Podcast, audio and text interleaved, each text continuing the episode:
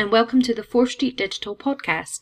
In this podcast, I cover ideas, practices, and techniques for online teaching and learning. And in this episode, we're going to cover the topic of accessibility in online learning. So, we know accessibility is important. You know, our jobs as online content creators, as teachers, is to make sure as many people as possible can access education in whatever format that is.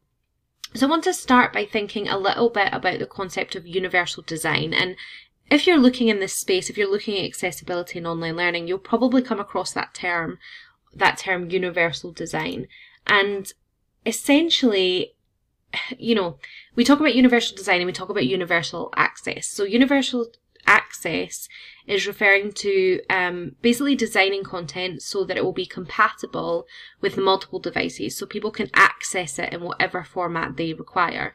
Universal design is thinking about the way we create our content and lessons as part of our course so that they're accessible by everybody. And what I mean by that is not creating your content. Let's say you create a PowerPoint presentation.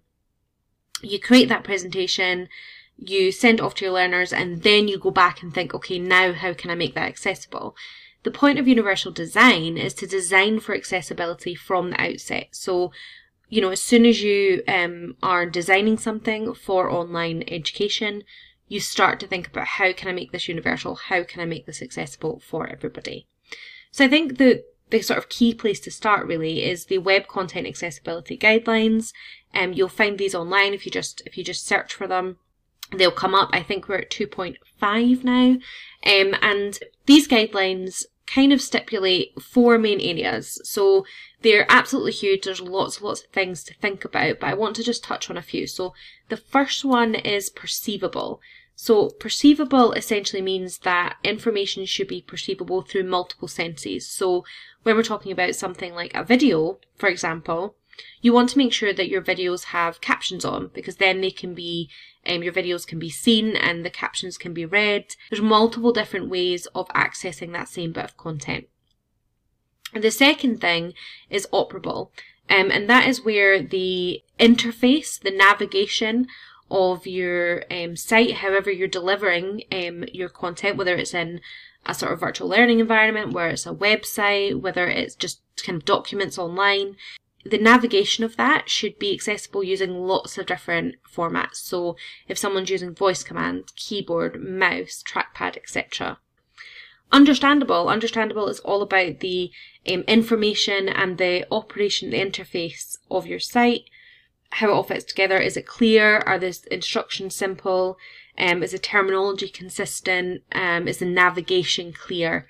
Um, and understandable. And then the last one is robust. And robust is all about making sure that whatever technology you're using to deliver your online materials um, is accessible by different assistive technologies. So things like screen readers, um, and, and making sure that we're using things like um, HTML or whatever development tool we're using, and um, the addition of things like alt text, for example.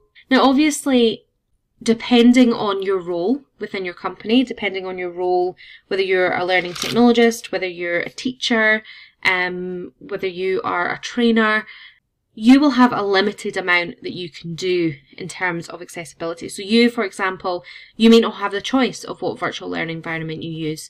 You may not have a choice in how something is delivered.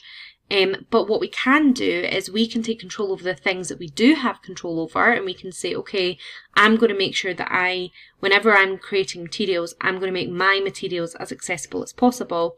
You can't cover absolutely everything. So we need to just, I think, um, take control of what we can and, and really push that forward. I want to kind of give you a few things to think about, um, just in this short podcast, um, that you might find find useful. So really, um, I think one of the key things is to use accessibility checkers when you can. So you'll find that most external um, tools, things like PowerPoint, Word, Outlook even at the moment, all have built-in accessibility checkers that you can basically run over your content. Um, you can search online, you'll find um, how to do that on each of these programs. But essentially, you can just run that accessibility checker and it will flag up any issues you might have. Um, and that is just a really simple thing that you can do almost straight away. Um, and as I said, it will help you to kind of flag up those issues and hopefully um, clear some of those small things up um, as you're going along. I think again some some things that we should be doing as standard that are really really easy are things like adding alt text. Um, so that is where you add an alternative text for an image. So if someone was using a screen reader, it would read the alt text for that image for them. Um, often these um, alt text things like that are just forgotten about. And what happens is when you upload an image onto a PowerPoint or your virtual learning environment, it will just take, um, it will either automatically generate an alt text, which often isn't accurate, or it will take the name of the file. So if you have named it image.png, then that's the name it will take. So that's what will be read when someone uses a screen reader.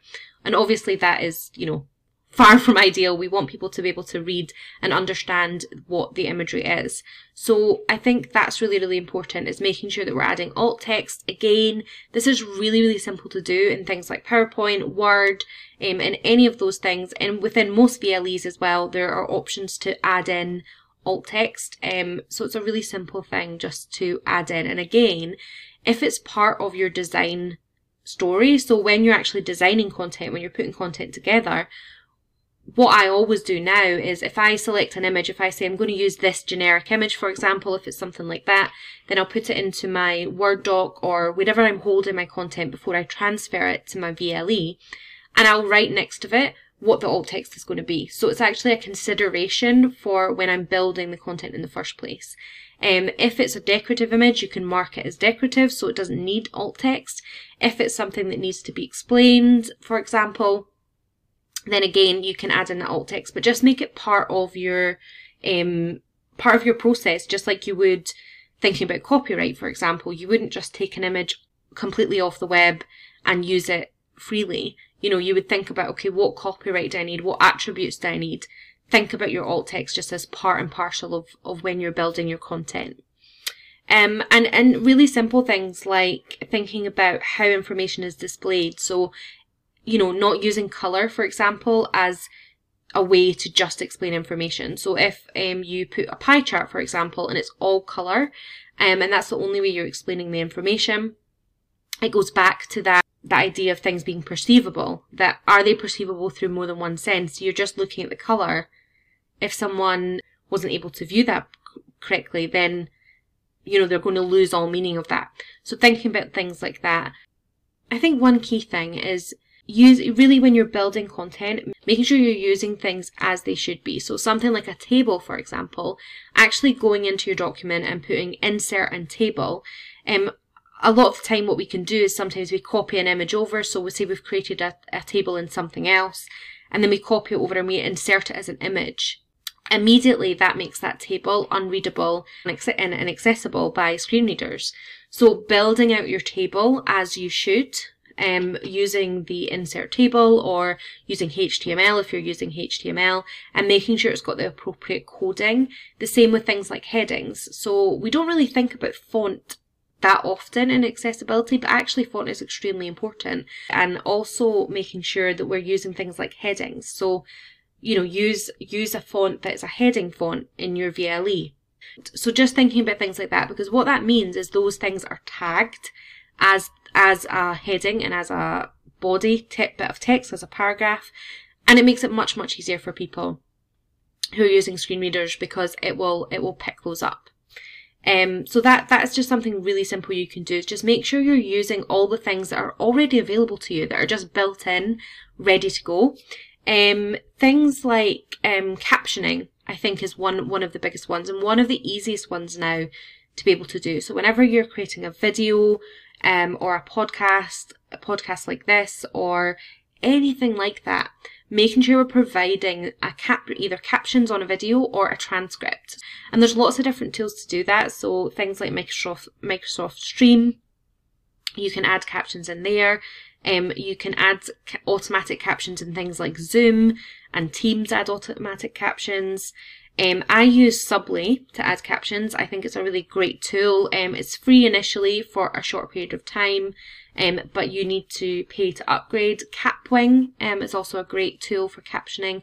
So there are lots and lots of tools out there, and I think it's just about trying a few and seeing what works best for you. Um, and then you can caption it and you can download the captions download the video and then upload it with captions. Or, as I said, you can create a transcript and have the transcript available for download. Um, and the last thing I kind of want to touch on is consistency. And I think, again, it's something that we often forget. Um, it's about consistency across your business, across your program, if you're a higher education institute, basically consistency in things like naming conventions. So, how you describe things, what you call things, um, consistency in the navigation. So if you've got buttons, for example, those buttons mean the same across multiple programs. You want to make sure you're consistent across the board for your learners.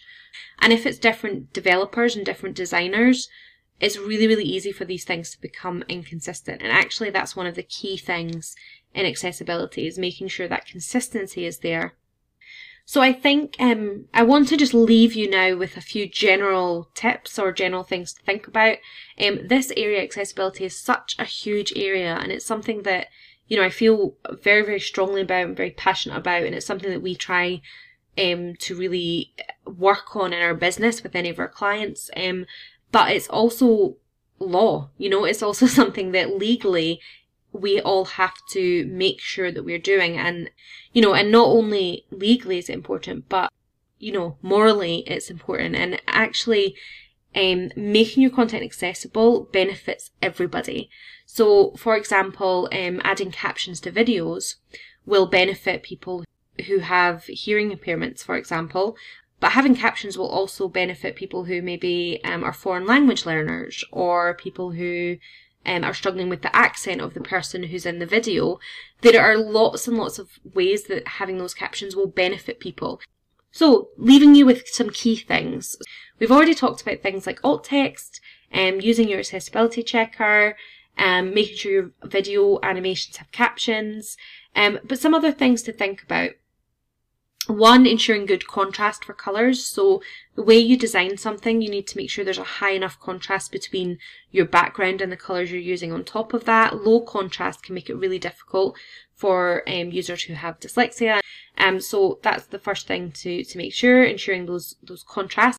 So making sure, as we were saying, you know, making sure, as I was saying earlier, just to keep things simple. So, you know, not massive long paragraphs of text, have really clear headings and descriptions, and um, making sure not to use things like jargons, abbreviations, or acronyms, um, unless you've already explained what that means, um, and maybe explain it multiple times as well.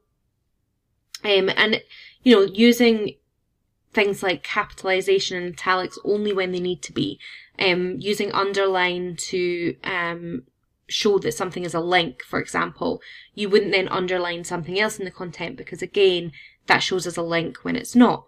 Um, so just really small things like that, thinking about how you're displaying content, what you're putting together. Um, and I think ultimately the best thing we can do is learn from our users. So if you do have particular users who have accessibility requirements, speak to them, find out what's going to be more useful for them, what's not working properly, um, and and test things out yourself. You can download free screen readers um, that you can turn on and off, and you can screen use your content.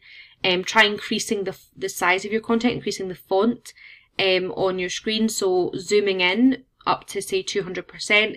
Does your content still make sense? Does does the navigation still make sense? Can you still see everything? Um, as I say, read it with a screen reader. Does it make sense? Does it flow properly? Um, uh, is it picking up all of those tags, the alt text, um, the tables, imagery? Is it picking up everything in a sensible way that make that, that works for your content? So that is everything for today. Um, I hope this episode has been a useful sort of introduction to accessibility and online learning. Um, I know it's a very large topic, so I want to come back to it again at another point, but I just wanted to touch on it today. Um, remember to subscribe to keep up to date with any new episodes, um, and if you need any advice on making your content more accessible, you can find some free resources on our website at 4streetdigital.com. Um, thank you so much, and join me next time on the 4 Street Digital podcast. Bye! Peace.